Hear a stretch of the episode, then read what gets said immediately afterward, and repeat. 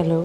எல்லாரும் சுகத்தோடையும் சமாதானத்தோடையும் சந்தோஷத்தோடையும் இருக்கிறீங்க அப்படின்னு நான் நம்புகிறேன் இன்றைக்கி வந்து என்னுடைய வாழ்க்கை கதையினுடைய அஞ்சாவது பகுதிக்கு வந்திருக்கோம்.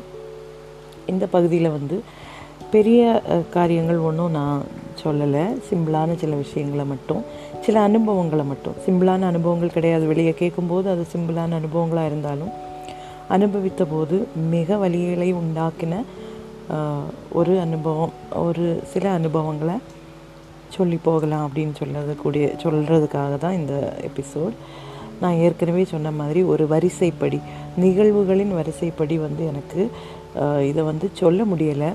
ஏன்னா சில விஷயங்கள் வந்து நான் முக்கியம் அப்படின்னு சொல்லி வரும்போது தான் என்னை ஆழமாக பாதித்த என்னை அழ வச்ச சில நிகழ்வுகள் என்னையும் என்னுடைய கணவரையும் வந்து ரொம்ப நெருக்கம் கொள்ள வைத்த சில அனுபவங்கள் அதெல்லாம் வந்து இடையில விட்டு விட்டு போயிருந்துச்சு. அப்போ அது ஒவ்வொன்றும் ஞாபகம் வரும்போது சொல்லலாம் அப்படின்னு சொல்லி தான் நான் வந்து இந்த பகுதியை வந்து பேசவே ஆரம்பித்தேன் சொல்ல ஐ மீன் சொல்லவே ஆரம்பித்தேன் இது வந்து ரொம்ப பெரிய விஷயமா அப்படின்னு சிலவங்களுக்கு கேட்டால் தோணலாம். ஆனால் அனுபவித்தவங்களுக்கு தான் எப்போவுமே சொல்லுவாங்க இல்லையா தலைவலியும் காய்ச்சலும் தனக்கு வந்தால் தான் தெரியும் அப்படின்னு சொல்லுவாங்க. அந்த மாதிரியான சில அதாவது சில ரொம்ப வேதனையான சில அனுபவங்கள். ஆனால் இந்த வேதனையான அனுபவங்கள் தான் எனக்கு தோணுது. எங்களுடைய திருமண வாழ்க்கையின் தொடக்கத்தில் இருந்த சில உரசல்களையும் சில அந்த முரண்பாடுகளையும் மாற்றுவதற்கும் அதுக்கு பிறகு வந்த வாழ்க்கையில் வந்து அந்த பிணைப்பு கணவன் மனைவி என்ற பிணைப்பு அதெல்லாமே வந்து ஸ்ட்ராங் ஆகிறதுக்கும் இந்த கஷ்டங்கள் வந்து உதவிச்சுது அப்படின்னு நான் ரொம்ப மனப்பூர்வமாக நம்புகிறேன் நான் ஏற்கனவே சொல்லியிருந்தேன் எங்களுடைய திருமண வாழ்க்கையின் தொடக்கம் வந்து ரொம்ப ஸ்மூத்தானதாக இல்லை. ரொம்ப சுமூகமாக போகலை. அதில் வந்து நிறைய உரசல்கள் இருந்தது முரண்பாடுகள் இருந்தது பிரச்சனைகள் இருந்தது சண்டைகள் இருந்தது என்னுடைய தவ பக்கத்தில் தவறுகள் இருந்தது அவருடைய பக்கத்தில் தவறுகள் இருந்தது. இதுக்கு மேலே மூன்றாவது சில மனிதர்களுடைய இடையா இடை இடையீடுகள் இருந்தது. இப்படி நிறைய விஷயங்கள் இருந்தது.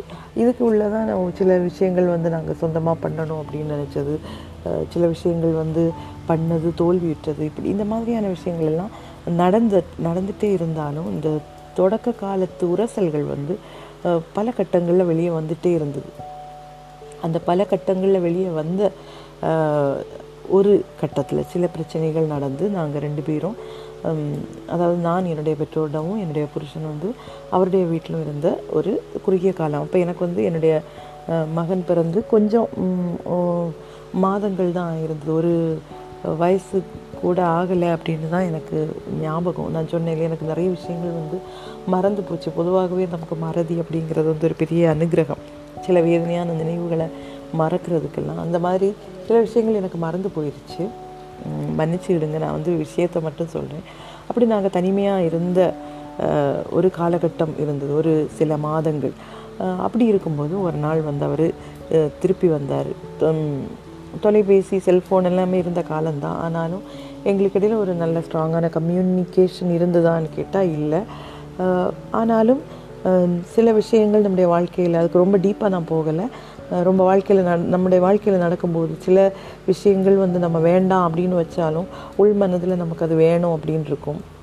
வெளியில் கோபங்கள் வரும்போது சு- உணர்ச்சி பெருக்கில் நம்ம சில முடிவுகளை வந்து ஃபாஸ்ட்டாக எடுப்போம். ஆனாலும் சில காரியங்கள் வந்து நமக்கு ஆழ்ந்து சிந்திக்கும் போது அல்லது நாட்கள் போகும்போது அது அப்படி செய்திருக்க வேண்டாமோ இப்படி செய்திருக்கலாமோ அப்படின்னு சொல்லக்கூடிய சில சந்தர்ப்பங்கள் எல்லாருடைய வாழ்க்கையிலையும் உண்டாகும். அப்படி என்னுடைய வாழ்க்கையிலையும் அந்த மாதிரி ஒரு சந்தர்ப்பம் உண்டாச்சு. அப்போது இந்த பிரிந்திருந்த காலகட்டத்துக்கு பிறகு ஒரு காலகட்டத்துக்கு பிறகு ஒரு சில மாதங்களுக்கு பிறகு என்னுடைய கணவர் வந்து வந்தார் எங்களுடைய வீட்டுக்கு. அப்போது வந்தப்போ ரெண்டு பேருமே எடுத்த ஒரு தீர்மானம் பேச்சு ஒரு சில பேச்சுவார்த்தைகளுக்கு பிறகு. ஒரு சில பேச்சுவார்த்தைகள் இங்கே எங்கேயுமே மூன்றாவது ஆட்களுக்கு இன்வால்மெண்ட் கிடையாது. நீங்கள் அதை ஞாபகம் வச்சுருக்கணும். என்னுடைய பெற்றோரோ அவருடைய பெற்றோரோ வந்து இந்த நாங்கள் எடுத்த முடிவில் வந்து அவங்க இன்ஃப்ளூயன்ஸ் பண்ணலை. அப்போது நாங்கள் பேசி நாங்கள் எடுத்த முடிவு என்னென்னா இனி பெற்றோர் கூட இருக்க வேண்டாம் தனிமையாக போயிடலாம் அப்படின்னு சொல்லிட்டு. இப்போ தனிமையாக போய் ஏதாவது நம்ம சொந்தமாக பண்ணலாம் அப்படின்னு சொல்லிட்டு நாங்கள் வந்து முடிவெடுத்தோம். முடிவெடுத்து இன்னொரு இடத்துக்கு நாங்கள் சற்று தொலைவில் எங்களுடைய வீட்டிலிருந்து கிட்டத்தட்ட ஒரு இரண்டு மூன்று மணி நேர யாத்திரை உள்ள ஒரு இடத்துல வந்து நாங்கள் ஷிஃப்ட் பண்ணி போனோம். அங்கே போய் என்னாச்சுன்னா அவர் ஏற்கனவே அந்த மாதிரி முடிவு செய்து அங்கே ஒரு வீடு வாடகைக்கு எடுத்து பேசிக்கான ஃபர்னிச்சர் திங்ஸ் எல்லாம் அங்கே மாற்றினதுக்கப்புறம் தான் அவர் வந்து என்னை அழைக்கவே செஞ்சார். ஏன்னா எங்களுக்கு இடையில் சண்டைகள் வந்த காலகட்டத்தில் எல்லாமே நான் சொல்லியிருக்கேன். நான் வந்து உங்கள் கூட தனிமையாக இருக்கணும் அப்படின்னு சொல்லிட்டு அந்த தனிமையான ஒரு வாழ்க்கையை நம்ம தனிமையான இந்த சென்ஸ் ஒரு ஒரு மூன்றாவது நபர்களின் குறுக்கீடு இல்லாமல் நம்முடைய காரியங்களை நம்மளே பார்த்து எடு முடிவெடுத்து வாழக்கூடிய ஒரு வாழ்க்கையை நம்ம வாழணும் அப்படின்னு நான் சொல்லியிருக்கேன். அப்போது அதுக்கான முடிவுகள் எடுத்து அவங்க வந்து நாங்கள் இன்னொரு இடத்துக்கு மாறினோம். அப்போதும் எங்கள் ரெண்டு பேருக்குமே வேலை கிடையாது. அவருக்கும் என்ன செய்யணும் அப்படின்னு அவருக்கு வந்து ஆக்சுவலி ஒரு ஐடியா இருந்திருக்கு இந்த காரியங்கள் தான் செய்யணும் இந்த காரியம் செய்யணும் அப்படின்னு. இப்போ எனக்கு அதை பற்றி பெரிய இது ஒன்றும் கிடையாது. நம்ம சண்டையெல்லாம் முடிந்த ஒரு காலகட்டத்தில் போ போகும்போது கையில் பிள்ளை இருக்கான். அவன் எனக்கு முடியாது உடம்பு முடியாது. அவ்வளோ அவ்வளவு நாள் வந்து என்னுடைய அம்மா தான் என்னுடைய பிள்ளையை பார்த்துக்கிட்டாங்க. நான் வந்து அவனுக்காக எதையுமே செய்ய வேண்டியதே வரல. எல்லா காரியங்களும் எங்கள் அம்மா தான் பால் பார்த்துக்கிட்டாங்க. அவனுக்கு பால் கொடுக்குறது பால் கூட வந்து ஒரு ஆறு மாதம் தான் நான் கொடுத்துருப்பேன். அந்த காலகட்டத்தில் எல்லாம் அந்த அப்போ ஆறு மாதம் ஏழு மாதம் தாண்டினதுக்கப்புறம் தான் ஒரு வயசு ஆகலை அவனுக்கு. அதுக்கு முன்னாடி தான் இது நடந்தது. அப்போ எல்லா விஷயங்களையும் என்னுடைய பெற்றோர் தான் பார்த்துக்கிட்டாங்க. என்னுடைய அம்மா குறிப்பாக சொல்லணுன்னா எங்கள் அம்மா தான். அம்மா அப்பவும் வேலை பார்த்துட்டு தான் இருந்தாங்க. ஆனாலும் லீவ் எடுத்தோம் அப்படி இப்படின்னு சொல்லிட்டு அவனுக்காக நிறைய தியாகங்கள் பண்ணி என்னுடைய பிள்ளைய வந்து அவங்க வளர்த்தாங்க என்னுடைய பெற்றோர். அப்போ முதல்ல தனிமையாக போகும்போது அது ஒரு பெரிய கேள்விக்குறியாக இருந்தது. பிள்ளையை யார் பார்க்குறது? பட் அதே சமயம் நம்ம வந்து பிள்ளையை விட்டுட்டு போகிறதுக்கும் அந்த டைமில் வந்து மனசு ஒன்றும் வரல. அப்போ நாங்கள் பிள்ளையை கூடவே கொண்டு போனோம். அப்போ அது வந்து பெ- ஒரு பெரிய போராட்டத்தின் காலம்தான். ஏன்னா எங்ககிட்ட பைசா கிடையாது. இங்கேருந்து போகும்போது நாங்கள் எங்களுடைய பெற்றோருடைய தயவில் தான் நாங்கள் போனோம். ஏன்னா அங்கே போய் வீட்டு வாடகையிலேருந்து மளிகை சாமான் வாங்குறதுலேருந்து எங்கேயாவது யாத்திரை போகணுன்னா பெட்ரோலுக்கு வண்டியில் பெட்ரோல் போடுறது. ஏன்னா எனக்கு வந்து பப்ளிக் டிரான்ஸ்போர்ட்டேஷன்ஸ் எதுவுமே யூஸ் பண்ண முடியாது. எங்கே யாத்திரை போகணுன்னாலும் காரில் தான் போனப்போ அந்த மாதிரியான என்னுடைய தகப்பனார் ஒரு வாங்கி தந்த கார் தான் நாங்கள் எடுத்துகிட்டு போனோம். அந்த சூழ்நிலையில் எல்லா செலவுகளும் எங்களுடைய பெற்றோர் தான். குறிப்பாக என்னுடைய பெற்றோர் தான் அதை வந்து வகிச்சுக்கிட்டாங்க. போய் போகும்போது பைசா தந்தாங்க மளிகை சாமான்கள் எல்லாம் வாங்கி தந்தாங்க. அங்கே நாங்கள் போகும்போது என்னுடைய கணவனுக்கு வந்து என்னுடைய பெற்றோர்கிட்ட ஒரு நல்ல உறவு இருக்கலை. ஒரு பகைமை உணர்ச்சியோட ஒரு உறவு உறவுகளுக்குள்ளே திருமணம் பண்ணும்போது இப்படியான சில சைடு எஃபெக்ட்ஸ் வந்து அதுக்கு உண்டு. கான்சிக்வன்சஸ் உண்டு. நல்ல பந்தங்களில் இருக்கக்கூடிய உறவுகள் கூட இந்த மாதிரியான சில காரியங்கள் நடக்கும்போது அது தகர்ந்து போகிறதுக்கான வாய்ப்புகள் ரொம்ப அதிகம். எனிவே நாங்கள் தனியாக போனோம். தனியாக போய் அப்போ நாங்கள் வந்து செய்ய வேண்டிய தொழிலுக்கான லைசன்ஸ் எடுக்க வேண்டியதாக இருந்தது. அப்போ இந்த லைசன்ஸ் எடுக்கிறதுக்காக நாங்கள் முயற்சி எடுத்துக்கிட்டே இருந்தோம். ஆனால் அது வந்து அவ்வளோ ஈஸியாக ஒன்றும் நடக்கலை. ஏன்னா நாங்கள் வாடகைக்கு இருந்த வீட்டில் அவர் வந்து அந்த லைசன்ஸ் எடுக்கணும்னா அவர் வந்து அவருடைய ஒரு ஒப்புதல் தரணுமா? ஒரு கன்சென்ட் தரணுமா இருந்தது? கன்சென்ட் அவர் தரதுக்கு மறுத்தார். அவருடைய வீட்டு கரம் கட்டின அதாவது வீட்டுக்கரம்னா வீட்டு என்ன சொல்லுவாங்க? வீட்டு வரி வீட்டு வரி கட்டின ரசீது தரணுமா இருந்தது. அந்த மாதிரி விஷயங்கள்லாம் வந்து அவங்க வந்து பயந்தாங்க. ஆப்வியஸ்லி யாருனாலும் பயப்படுவாங்க. நாங்கள் போய் ஒன்று ரெண்டு மாதம்தான் ஆகுது. எங்களை அவங்களுக்கு பழக்கம் கிடையாது. நாங்கள் எப்படிப்பட்டவங்க தெரியாது. எங்களுடைய இன்டென்ஷன்ஸ் அவங்களுக்கு தெரியாது. நம்ம போய் அதை தாங்க இதை தாங்கன்னு கேட்கும்போது அது ஃபோட்டோ காப்பீஸாக இருந்தால் கூட நிறைய மால் ப்ராக்டிஸ் நடக்கக்கூடிய நிறைய தவறுகள் நடக்கக்கூடிய ஒரு இது. அவங்களுக்கு என்னென்னா அவங்க பேரில் அவங்க ப்ராப்பர்ட்டியை நாங்கள் ப்ரெட்ஜ் பண்ணி ஏதாவது லோன் எடுத்துருவோமோ அப்படி இந்த மாதிரியெல்லாம் பயங்கள் அவருக்கு இருந்தது போல். அப்போ வந்து அவர் வந்து த- அதுக்கான அதுக்காக ஒப்புதல் தரல. நாங்களும் ஒவ்வொரு நாளும் அது ஏதாவது அவரை கன்வின்ஸ் பண்ணி அதை வாங்க முடியுமா? அது இல்லாமல் அது கிடைக்கவும் செய்யாது. அந்த லைசன்ஸ் வந்து கிடைக்காது. அப்போது இது வந்து ரொம்ப ஒரு சோதனையான ஒரு காலகட்டத்துக்குள்ளே நாங்கள் போயிட்டு இருந்தோம். இதுக்குள்ளே என்ன நடந்தது அப்படின்னா இரண்டு மூன்று மாதங்கள் அப்படியே போயிட்டுருந்தது அப்போது என்னுடைய அம்மா வந்து என்ன பண்ணுவாங்கன்னா அவங்களுக்கு பிள்ளையை பார்க்காம இருக்கவே முடியாது. அப்போ அவங்க என்ன பண்ணுவாங்கன்னா என்னுடைய அப்பாவுடைய தம்பி பையனும் எங்கள் கூட தான் நின்னான். அவன் வந்து பத்தாம் வகுப்பு வரை எங்கள் வீட்டில் தான் நின்று வளர்ந்தான். ரொம்ப சின்ன பையன். அப்போ எனக்கு தோணுது அப்போ வந்து ஃபிஃப்த் ஆர் சிக்ஸ்த்து தான் படிச்சுட்டு இருந்திருப்பான்னு நினைக்கிறேன். அப்போ இவங்க வந்து அங்கே அவ்வளோ தூரம் ட்ராவல் பண்ணி வருவாங்க. என்னுடைய பிள்ளைங்க பார்க்குறதுக்கு வாரத்துக்கு ஒரு வாட்டியாவது வருவாங்க. வந்து என்ன பண்ண வரும்போதெல்லாம் திங்ஸ் கொண்டு வருவாங்க. மளிகை சாமான்கள் கொண்டு வருவாங்க. அப்போ இப்படியே இருந்தது. அவங்க வந்து தரக்கூடிய பைசா தான் எங்கள் கையில் இருக்கும். அந்த மாதிரி அவனுக்கு பிள்ளைக்கான அவனுக்கு வந்து வாங்க அவனுக்கு வாங்கக்கூடிய லாக்டோஜன் அவனுக்கான ராகி அவனுக்கு தேவையான எல்லா சாதனங்களும் அவனுடைய டயப்பர் எல்லா விஷயங்களும் அவங்க தான் வாங்கிட்டு வருவாங்க. எல்லா காரியங்களையுமே வாங்கிட்டு வருவாங்க. ஓவர் ப்ரொட்டக்டிவாக இருந்தாங்க என்னுடைய பெற்றோர். அவங்களுக்கு வந்து எனக்கு தோணுது அவங்களுக்கு நிம்மதி அவங்க ஒரு நாள் கூட தூங்கி இருப்பாங்களானே தெரியல. அது வந்து ஒரு நல்ல இதாக அப்படின்னு கேட்டால் நான் சொன்னேன் இல்லையா? நமக்கு வந்து அந்த அன்பை அனுபவிக்கும் போது அது வந்து ஒரு நல்ல இதாக இருந்தாலும் அது வந்து ஒரு ஆக்சுவலி ஒரு நல்ல ப்ராக்டிஸ் கிடையாது. ஒரு வயசுக்கு பிறகு நம்ம பெற்றோரை தான் சார்ந்து இருக்கக்கூடியது வந்து பல காரியங்களில் நம்முடைய நம்முடைய நம்மளை பின்னால் வந்து அதை அஃபெக்ட் பண்ணும். ஒன்று சில நேரங்கள் கோபம் வரும்போது அவர்கள் சொல்லக்கூடிய வார்த்தைகள் நம்ம கேட்க வேண்டியிருக்கும். இன்டென்ஷனலியோ இல்லை இன்டென்ஷனலி எல்லாமேயோ அதாவது என் சில டைமில் ஒன்றுமே நினைக்காம அவங்க சில வார்த்தைகள் சொன்னால் கூட நமக்கு அது பெயின்ஃபுல்லாக இருக்கும். ரெண்டு நம்ம வந்து இண்டிபெண்ட் ஆகவே மாட்டோம். நம்ம எப்போ நமக்கு கான்ஃபிடென்ஸ் லெவல் வந்து ரொம்ப கம்மியாக இருக்கும். ஏன்னா நம்ம வந்து அவங்கள சார்ந்தே இருக்கிறனால சில காரியங்கள் நம்மளால் நமக்கு எப்படி பண்ண முடியும் அப்படிங்கிற ஒரு கேள்விக்குறி நமக்குள்ளே இருந்துக்கிட்டே இருக்கும். அப்போது இந்த மாதிரியான ஒரு சில காரியங்கள் நடந்துக்கிட்டே இருந்தது. அப்படியே போயிட்டே இருந்தது. ஒரு நான் மூன்று நான்கு ஐந்து மாதங்கள் அப்படியே போயிட்டு இருந்தது. இதுக்குள்ளே என்ன ஆச்சுன்னா ஒரு கட்டம் தாண்டும் போது வறுமை. வறுமைன்னா பயங்கரமான வறுமை. சில நேரங்களில் வீட்டில் சாப்பாடு வைக்கிறதுக்கு எங்களுக்கு ரெண்டு பேருக்குமே வேலை கிடையாது. பணம் வரவு கிடையாது. பெற்றோர் தான் தரணும். அப்போ சில வேலைகள் அவங்க கொஞ்சம் தருவாங்க வீட்டில் அவருடைய கணவனுடைய வீட்டிலேருந்து தருவாங்க இவங்க தருவாங்க. இந்த மாதிரி நம்ம டோட்டலி டிபெண்ட்டாகவே இருந்துகிட்டு இருக்கும்போது ஒரு கட்டம் ஆகும்போது நம்மளை வந்து நம்மளுக்கு நமக்கு வந்து ஒரு மன அழுத்தம் உண்டாகும். எங்கே போய் முடியும் அப்படிங்கிற ஒரு கேள்வி உண்டாகும். இதுக்குள்ளே என்னென்னா அவன் வந்து என்னுடைய பிள்ளை வந்து சின்ன வயசானதுனால அவன் வந்து என்ன இடையில இடையில அவனுக்கு சுகம் இல்லாமல் வரும். அப்போ இவனுக்கு சுகம் இல்லாமல் வரும்போதெல்லாம் நாங்கள் என்ன பண்ணுவோம்னா அவனை தூக்கிட்டு இங்கே வரும். எங்கள் வீட்டுக்கு வருவோம் எங்கள் வீட்டுக்கு வந்து இங்கே இருந்து அவனை ஹாஸ்பிட்டல் கொண்டு போகிறது அந்த மாதிரி. அந்த மாதிரியெல்லாம் நடந்துக்கிட்டே இருந்தது இடையில இடையில. பார்க்க வருவாங்க அப்படி இருக்கும்போது கடைசியில் கடைசியில் கையில் பைசா கிடையாது வறுமை. அரிசி இருக்கும். ஏதோ ஆனால் வாய்க்கு ருசியாக எதுவுமே நம்ம வைக்க முடியாது. வாய்க்கு ருசியாக திங்கிறதுக்கு தகுதி கூட நமக்கு இல்லை அப்படின்னு சொல்லி தோணக்கூடிய சில காட்ட காலகட்டத்தில் வந்து நாங்கள் கடந்து போயிட்டு இருந்தோம். பார்த்தா வெளியே இருந்து பார்த்தா யாருக்குமே அது தெரியாது. ஏன்னா வீட்டில் கார் நிற்கிது வெளியே போகும்போது நாங்கள் சேர்ந்து போகிறோம் நல்லா ட்ரெஸ் பண்ணிட்டு போகிறோம் சிலருடைய வாழ்க்கை அப்படி தான் இல்லையா எனக்கு தெரியல. ஆனால் என்ன மாதிரி என்னையும் என்னுடைய புருஷனை மாதிரியும் வாழக்கூடிய ஒரு வாழ்க்கை வந்து நான் நிறைய பேரை பார்த்ததில்லைன்னு தான் சொல்லணும். நான் அந்த மாதிரி ஒரு வாழ்க்கையை பார்த்தது கிடையாது. எங்களுடைய வாழ்க்கை வந்து ரொம்ப பரிதாபகரமான ஒரு வாழ்க்கை. இப்போவும் அப்படி தான் ஒரு கட்டத்துக்கு அப்புறம் நம்ம வந்து திருமண வாழ்க்கையில் ஏற்படணும்னா கூட நம்ம டோட்டலி இண்டிபெண்ட் ஆகாமல் நம்ம வந்து திருமண பந்தங்களில் கூட போய் இறங்கக்கூடாது அப்படின்னு நான் இப்போ ஸ்ட்ராங்காக நான் சொல்லுவேன். யார் கேட்டாலும். அது ஆணானாலும் பெண்ணானாலும் நீங்கள் ஃபினான்ஷியலி இண்டிபெண்ட் இல்லைன்னா நீங்கள் இந்த மாதிரியான அடுத்த கட்டத்துக்கு போகிறதுக்கு முன்னாடி ரொம்ப ஆலோசிங்க. பெற்றோர் செய்யக்கூடிய உதவிகளையோ ஒத்தாசைகளையோ மட்டும் எதிர்பார்த்துக்கிட்டு அந்த மாதிரியான காரியங்களுக்கு நீங்கள் போகவே கூடாது. அது வந்து நமக்கு வந்து நன்மைகள் செய்யாது. நமக்கு ரொம்ப கஷ்டத்தை உருவாக்கும் மன அழுத்தத்தை உருவாக்கும். நம்முடைய கான்ஃபிடென்ஸ் லெவலை வந்து போக்கிரும். மணி மேனேஜ்மெண்ட் நம்ம படிக்க மாட்டோம். நமக்கு ப பைசா வராதனால அந்த பைசாவை என்ன பண்ணணும்? க கிடைக்கக்கூடிய பைசாலேருந்து நம்ம எப்படி செலவு பண்ணணும்னு நமக்கு தெரியாது. இதுக்கெல்லாம் மேலே பயங்கர குற்ற உணர்ச்சி இருக்கும். வயசான பெற்றோரை வந்து நம்ம கஷ்டப்படுத்துகிறோமோ அப்படிங்கிற தன்மை கேள்விகள் எல்லாம் உண்டாகும். அந்த கேள்விகள் எல்லாம் உண்டானாலும் வெளி பார்வைக்கு பார்க்கும்போது நம்முடைய கஷ்டத்தை வந்து யாருமே புரிஞ்சுக்கிட்ட கிட மாட்டாங்க. அவங்கக்கிட்ட சொன்னால் அவங்க என்ன சொல்லுவாங்க? ஒன் அதாவது நம்முடைய நண்பர்கள் அந்த மாதிரி விஷயங்களை அவங்க புரிஞ்சுப்பாங்களாங்கிறது வந்து ஃபஸ்ட்டு விஷயம். ரெண்டாவது சொன்னால் கூட அவங்க என்ன சொல்லுவாங்க வேலை இல்லைன்னா என்ன? அவங்க பெற்றோர் உங்கள் பேரண்ட்ஸ் நல்லா பார்த்துக்குறாங்களே உங்கள் பிள்ளைய நல்லா பார்த்துக்குறாங்க உங்கள் செலவுக்கு தராங்க.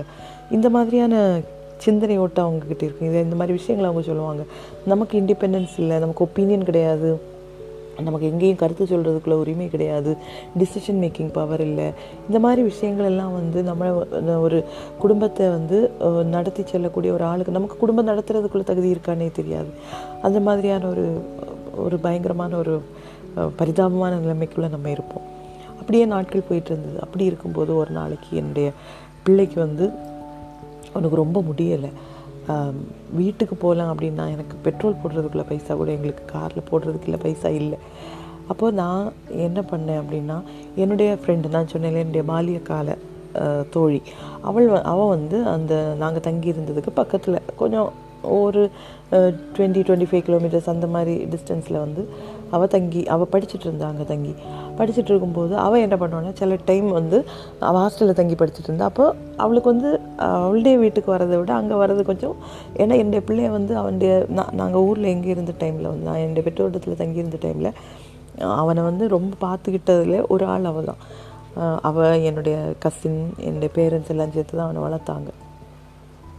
அப்போது அப்படி இருக்கக்கூடிய ஒரு சூழ்நிலை இருந்தனால அவள் அந்த இடையில இடையில வந்து எங்கள் வீட்டில் வந்து தங்குறது உண்டு அப்போ அன்னைக்கும் அப்படி தான் அது ஒரு வீக்கெண்டு அவளுக்கு வந்து காலேஜ் இல்லைன்னு நினைக்கிறேன். அவள் வீட்டில் வந்திருந்தா. ஒரு சாட்டர்டே மார்னிங் அன்னைக்கு அம்மா வந்து பிள்ளைக்கு வந்து நல்லா காய்ச்சல். சாப்பாடு ஒன்றுமே வைக்கல. காலையில் ஏதாவது வாங்கி சாப்பிட்லாம் அப்படின்னு இருக்கோம். கையில் பைசாவும் கிடையாது. அப்போது என்ன பண்ணணும்னு தெரியாது. அப்போ காலையிலே அம்மா காலையிலே வராங்க. காலையிலே அம்மாவும் என்னுடைய கசினும் வராங்க. ரெண்டு பேரும் வந்தாங்க. வந்து அவங்க திங்ஸ் எல்லாம் வாங்கிட்டு வந்தாங்க பிள்ளைக்கு. அவங்க வந்ததுக்கப்புறம் தான் எனக்கு இப்போ நினைக்கும் போது எனக்கு வந்து ரொம்ப பரிதாபம் என்னுடைய நிலைமையை நான் வந்து இப்போ நினைக்கும் போது எனக்கு அழுகையாக வருது. அப்போ அவனுக்கு வந்து லாக்டோஜன் மட்டும்தான் இருக்குது பிள்ளைக்கு கொடுக்குறதுக்கு. அவனுக்கு ராகி ஒன்றுமே கிடையாது. அப்போ யா அம்மா தான் வாங்கிட்டு வரணும். கையில் வாங்குறதுக்கு காசும் கிடையாது. ராகி பனங்கற்கண்டு எதுனாலும் அவங்க தான் வாங்கிட்டு வரணும். அப்போ காலையில் சாட்டர்டே மார்னிங்கே வந்தாங்க. வந்துட்டு ஈவினிங் பஸ்ஸுக்கு வந்து கிளம்பி போயிடுவாங்க ஸ்டே பண்ண மாட்டாங்க. அப்போ காலையில் வந்தாங்க. வந்து அவங்க ராகி கொண்டு வந்ததுக்கு பிறகு தான் அம்மா தான் போய் ராகி வந்து இது க்ளீன் பண்ணி வேக வச்சு பிள்ளையை கொடுக்கறதுக்காக வேண்டி வச்சிட்ருக்காங்க அவன் அம்மானா அவனுக்கு உயிர். அப்போ கையில் அவனை தூக்கிட்டு இந்த அவனுக்கு ராகி எல்லாம் ப்ரிப்பேர் பண்ணிட்டுருக்காங்க நல்லா காய்ச்சல் அவனுக்கு. அப்போது கே அம்மா கேட்குறாங்க கொஞ்ச நேரம் கொஞ்ச நேரம் பார்த்தோன்னே காய்ச்சல் போகுதா என்னன்னு? கால் பாலெல்லாம் கொடுக்குறோம் சிறப்பெல்லாம் கொடுக்குறோம் ஒன்றும் ஆகலை. அப்போ என்னுடைய ஹஸ்பண்ட் வந்து என்னுடைய பெற்றோர் கூட அவனு அவங்களுக்கு வந்து நல்ல ஒரு உறவில் இல்லை அதனால் நல்ல சுமூகமான ஒரு பேச்சுவார்த்தை ஒன்றும் கிடையாது. அப்போ வீட்டுக்கு நாங்கள் இடையில இடையில வீட்டுக்கு வர்றது உண்டு. வந்தாலும் இங்கே ஸ்டே பண்ணுறது ஒன்றும் கிடையாது. காலையில் வந்தோன்னா ஈவினிங் போகிறது அந்த மாதிரி தான் இருந்தது. அப்போது நல்ல உறவுலேயும் இல்லை. அப்போ எனக்கு அன்றைக்கி அன்னைக்கு காலையில் எனக்கு தோணுது இங்கே நிற்க முடியாது நமக்கு. நம்ம கையில் பைசா கிடையாது. அடுத்த அடுத்த நாளுக்கு வாழ்க்கைக்கு என்னன்னு தெரியாது. இந்த கொண்டு வர அவங்க கொண்டு வர பொருட்கள் தீர்ந்து போயிருச்சுன்னு சொன்னால் பிள்ளைக்கு என்னத்தை கொடுக்கணும்னு தெரியாது. பைசாலாம் கொண்டு வந்து தருவாங்க. இருந்தாலும் நமக்குள்ள ஒரு இது இருக்கும் இல்லையா? நமக்குன்னு எதுவுமே இல்லையே அப்படிங்கிற ஒரு பயங்கரமான ஒரு எண்ணம். அப்போ நான் வந்து காலையில் என்னுடைய இப்போ அம்மா வந்தோடனே அம்மா கேட்குறாங்க நீ பிள்ளை ஹாஸ்பிட்டலுக்கு கொண்டு போக வேண்டாமா அப்படின்னு கேட்குறாங்க அவனுக்கு நல்லா காய்ச்சல் கொதிக்குது. அப்போ வீட்டிலேருந்து நாங்கள் இருந்த இடத்துலேருந்து அவனை ஹாஸ்பிட்டல் கொண்டு போகணுன்னா கிட்டத்தட்ட ஒரு த்ரீ ஃபோர் ஹவர்ஸ் ஆகும் ஃபோர் ஹவர்ஸ்க்கு மேலே ஆகும். அவ்வளோ டிஸ்டன்ஸில் அப்போ அம்மா சொல்கிறாங்க நீங்கள் என்ன நினச்சிக்கிட்டு இப்படி பிள்ளைய வச்சுட்டு இருக்கீங்க கொண்டு போகலாம் அப்படின்னு சொல்கிறாங்க அப்போ நான் என்னுடைய கணவன்கிட்ட சொன்னேன் நமக்கு வந்து இங்கே நிற்க வேண்டாம். நமக்கு லைசன்ஸும் கிடைக்கல. அப்போது அது வந்து அவர் வாடகைக்கும் தர மாட்டார் அப்போ எங்கள் அம்மா தான் நான் சொல்கிறேன் அம்மாட்ட இப்படி லைசன்ஸ் எடுக்கணும் அவர் வாங்குவா அவர் வந்து இந்த டாக்குமெண்ட்ஸ் எல்லாம் தரமாட்டேங்கிறாரு. உடனே அம்மா கேட்டால் அம்மா என் என்கிட்ட சொல்கிறாங்க அப்படின்னா நீங்கள் வந்து ஒரு காரியம் பண்ணுங்கள் அங்கே வீட்டுக்கு வாங்க. நம்ம வீட்டில் வந்து ஸ்டே பண்ணுங்கள் அங்கே ரோட் சைடில் வந்து ஒரு கடை ஒரு சின்ன கடை இருக்குது. அது வந்து ரொம்ப காலமாக ரெண்டுக்கு தான் வச்சுருக்காங்க. ஆனால் யாருமே வந்து ரெண்டுக்கு வந்து எடுக்கலை. அப்போ நீங்கள் என்ன பண்ணுங்கள் அந்த கடையை வந்து ரெண்டுக்கு எடுத்தால் கடை தானே. அப்போ நமக்கு வந்து ஓனர்கிட்ட சொல்லாமல் இன்னென்ன விஷயங்கள் எங்களுக்கு வேணும் என்னென்ன விஷயங்கள் வேணுங்கிறதுனால வந்து நமக்கு அதுக்கு அந்த டாக்குமெண்ட்ஸ்லாம் வேணும்னு கேட்டால் அவங்க தந்து தந்து தந்து தந்துருவாங்க தந்து தான் தீரணும். அப்போ நமக்கு அப்படி கேட்கலாமே அப்படின்னு சொல்லிட்டு அப்போ நீங்கள் அங்கே வாங்க நமக்கு இங்கே வெக்கேட் பண்ணிடுவோம் அப்படின்னு சொல்கிறாங்க எனக்கு என்ன பண்ணனே தெரியல இது அது கடவுள் கூப்பிட்டா மாதிரி இருந்தது அப்படின்னு சொல்லணும் அந்த நேரத்தில். இப்போ நான் வந்து பெரிய உணர்ச்சிகள் ஒன்றும் இல்லை சொல் இல்லாமல் இருந்தாலும் அந்த நேரத்தில் அந்த என்னுடைய மனநிலைமையெல்லாம் பயங்கரம். அப்போ என்னுடைய கணவன் அந்த நான் அவர்கிட்ட சொல்கிறேன் நமக்கு போகலாமா அவங்க அவங்களுக்கு இஷ்டம் இல்லை அப்படின்னு எனக்கு தெரியும். அப்போது நான் கேட்குறேன் நமக்கு வந்து நம்ம பிள்ளை இருக்கா அவனை வச்சுட்டு நம்ம என்ன பண்ணுவோம்? நம்ம வந்து முதல்ல அங்கே போய் லைசன்ஸ் எடுத்து இது பண்ணோன்னா நம்ம பிஸ்னஸை தொடங்கிடலாமே அப்படின்னு. அப்போ அவர் என்ன நினச்சாருன்னு தெரியாது. நான் நினச்சா அவர் ஒத்துக்கிடவே மாட்டாருன்னு. ஆனால் இந்த நிலைமைகள் இந்த நிலைமைகள் இந்த மன அழுத்தம் அவருக்கும் இருந்திருக்கலாம். ஒரு வேளை யாருமே துணைக்கில்லை அடுத்த வேலைக்கு என்ன செய்யணும்னு தெரியாது. மற்றவங்கள நம்பி இருக்கிறோம் ஃபுல்லாக அப்போது அந்த மாதிரி ஒரு நிலைமையில் இருந்தனால யாருக்கும் அவரும் சொல்கிறாரு வா அப்போ நமக்கு கிளம்பலாம் அப்படின்னு. அப்போ உடனே நான் அம்மாட்ட சொல்கிறேன் நீங்கள் அப்பாட்ட ஒரு வார்த்தை கேளுங்க. நாங்கள் வந்து ஏன்னா நம்ம நம்முடைய எங்களுடைய சொந்த இஷ்ட பிரகாரம் நாங்கள் அங்கேருந்து இறங்கி வந்தோம். அவங்க போன்னு சொன்னது கிடையாது. அவங்க வேண்டான்னு தான் சொன்னாங்க. இப்போ நம்ம இண்டிபெண்ட் ஆகணும் அப்படிங்கிற ஒரு ஆசையில் அது வந்து திமிரில் இறங்கி வந்தது கிடையாது. ஆசையில் இறங்கி வந்தது. அப்போது அவங்க எப்படி இது பண்ணுவாங்கன்னு தெரியாது அம்மா அப்பாட்ட கேளுங்க அப்படின்னு. அம்மா அப்பாட்ட ஃபோன் பண்ணி கேட்டாங்க. அப்பா யாராவது இப்படி சொல்ல மாட்டாங்களா அப்படின்னு காத்துட்டு இருந்த மாதிரி உடனே அப்பா சொன்னார் நீ என்னத்தை பேசிகிட்டு இருக்க? பிள்ளைய நான் வர வேண்டாம்னு சொல்லுவேண்ணா நீங்கள் கூட்டிகிட்டு இப்போவே கிளம்பி வந்துருங்க அப்படின்னு அப்பா சொல்ல கையில் கிடைச்சதெல்லாம் அள்ளி போட்டு ஓனர்கிட்ட போய் நாங்கள் வெக்கேட் பண்ணுறோம் இந்த கட்டில் பெட் இந்த மாதிரி சாதனங்கள் எல்லாம் இருக்குது. அது வந்து ஒன் மந்த்துக்குள்ளே நாங்கள் வந்து எடுத்துருவோம் அப்படின்னு சொல்லிட்டு அப்போவே பூட்டிக்கிட்டு வீடெல்லாம் பூட்டிக்கிட்டு அடுத்து பிள்ளைக்குள்ளே சாப்பாடு வைக்கிறது மட்டும்தான் அடுத்து வேலையாக இருந்தது. அது அவனுக்குள்ளே அவனுக்கு கொடுக்க வேண்டிய சாப்பாடு எடுத்தாச்சு. அங்கேருந்து இறங்கணும். இறங்கி அடுத்து வீட்டுக்கு வந்தோம். வீட்டுக்கு வந்த வந்தா வந்ததுக்கப்புறம் தான் ஒரு பெரிய நிம்மதி வந்தது. ஒன்று நமக்கு யாரோ யாரோ இருக்கிறாங்க அப்படிங்கிற ஒரு உணர்வு. அது வந்து நல்லது அப்படி அந்த நேரத்தில் நாங்கள் வந்து ரொம்ப கஷ்டத்துக்குள்ளே இருந்ததுனால வறுமைக்குள்ளே இருந்ததுனால அது வந்து ஒரு பெரிய ஒரு ரிலீஃபாக இருந்தது. ஆனால் லாங் ரன்னில் வந்து நமக்கு அது ஒரு பெரிய பேர்டன் ஆகும். ஆச்சுது அப்படின்னு தான் சொல்லணும். ஆனால் அந்த நேரத்தில் எங்களுடைய பெற்றோர் எங்களை வந்து அரவணைச்சிக்கிட்டாங்க. ப்ரொடெக்ட் பண்ணாங்க. அவங்க வந்து ஏன் வந்த எதுக்கு வந்த நீ இப்படி பண்ணனால தானே. அது அவங்க பிற்காலத்தில் சொல்லியெல்லாம் காட்டியிருக்காங்க. நீங்கள் சொன்னால் கேட்காம அப்படி முடிவெடுத்தீங்க. அதனால இப்படி நடந்தது. இப்படி முடிவெடுத்தீங்க. அதனால் அப்படி நடந்ததுலாம் சொன்னாலும் அந்த நேரத்தில் அது வந்து ஒரு பெரிய ரிலீஃபாக தான் இருந்தது. அப்படியாக எங்களுடைய வாழ்க்கை ஒரு இடத்துல நாங்கள் வந்து தனியாக எங்களை நாங்களே பறித்து நட நாங்கள் முயற்சி செஞ்சோம். அது வந்து தோல்வி ஆயிடுச்சு திருப்பி நாங்கள் இங்கே வந்தோம். ஊருக்கு வந்தோம். ஊருக்கு வந்து ஊர்லேருந்தே அகெயின் இங்கே வந்ததுக்கப்புறம் அந்த கடை சொன்ன மாதிரி அந்த கடையை பேசி அதுக்கு வாடகையை பேசி கடையை எடுத்து மீதி லைசன்ஸ் எல்லாம் வாங்கி எங்களுடைய பிஸ்னஸை நாங்கள் தொடங்கினோம். எங்களுடைய பிஸ்னஸை தொடங்கி அதுக்கு அடுத்த கட்டம் தான் நான் சொன்னேன் அந்த எஸ்டாப்ளிஷ் பண்ணதுக்கு முயற்சி பண்ணது. அது வந்து ஒரு தவறான முடிவாக இருந்தது. அதில் நாங்கள் ஒரு பார்ட்னரை கொண்டு வந்தது. அதுதான் ரொம்ப பெரிய தவறாக இருந்தது. எஸ்டாப்ளிஷ் பண்ணணும்னு நினச்சதை விட பெரிய தவறு என்னென்னா நம்ம கூடவே இருந்து நம்முடைய பேஷனை ஷேர் பண்ணாத ஒரு மனுஷன் நம்முடைய கஷ்டத்தை அறியாத ஒரு மனுஷன் நம்ம மட்டுமே சோல் இன்வெஸ்ட்மெண்ட் பண்ணிட்டு வந்த மனுஷன் வந்து ஒன்றுமே பண்ணாத அதனால் அவருக்கு கமிட்மெண்ட்டும் இருக்கல சின்சியாரிட்டி இருக்கல ஹார்ட் ஒர்க் பண்ணணுங்கிற ஒரு டெண்டன்சி இருக்கல இந்த மாதிரி இல்லாத ஒரு மனுஷனை நாங்கள் கொண்டு வந்தோம். அது வந்து அகெயின் ஒரு பெரிய ஃப்ளாப்பாக போச்சுது.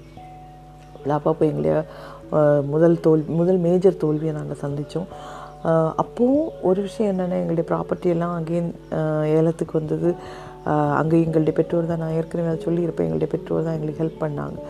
அந்த அதை திருப்பி எடுக்கிறதுக்கெல்லாம் ஹெல்ப் பண்ணாங்க. அப்போது இந்த இடத்துல வந்து நான் சொன்னது என்ன அப்படின்னா நம்முடைய சில நேரங்களில் சில முடிவுகள் வந்து நம்ம அவசரப்பட்டு எடுக்கும்போது என்ன பண்ணியிருந்திருக்கணும் அப்படின்னா நிதானமாக இருந்து ஆலோசித்து நிதானமாக அந்த இடத்துல தொழிலை தொடங்கி அந்த தொழில் நல்லதாக போய் வந்ததுக்கப்புறம் நான் நேற்றைய எபிசோடில் நான் சொன்ன மாதிரி நம்முடைய வாழ்க்கைக்கு தேவையான பேசிக்காக சிக்ஸ் மந்த்ஸ் கூட இல்லை more than six months one year two இயர்ஸுக்குள்ளே பைசாவாவது நம்ம ஒதுக்கி வச்சுக்கிட்டு தான் அந்த வரைக்கும் நம்ம அந்த தொழிலை பண்ணி நல்லதாக பண்ணி சேவ் பண்ணி வச்சுக்கிட்டு தான் நம்ம எஸ்டாப்ளிஷ்மெண்ட்டுன்னே போகணும். எக்ஸ் பிஸ்னஸ் எக்ஸ்பேன்ஷனுக்குன்னு நம்ம போனோன்னா அப்போ தான் போகணும்.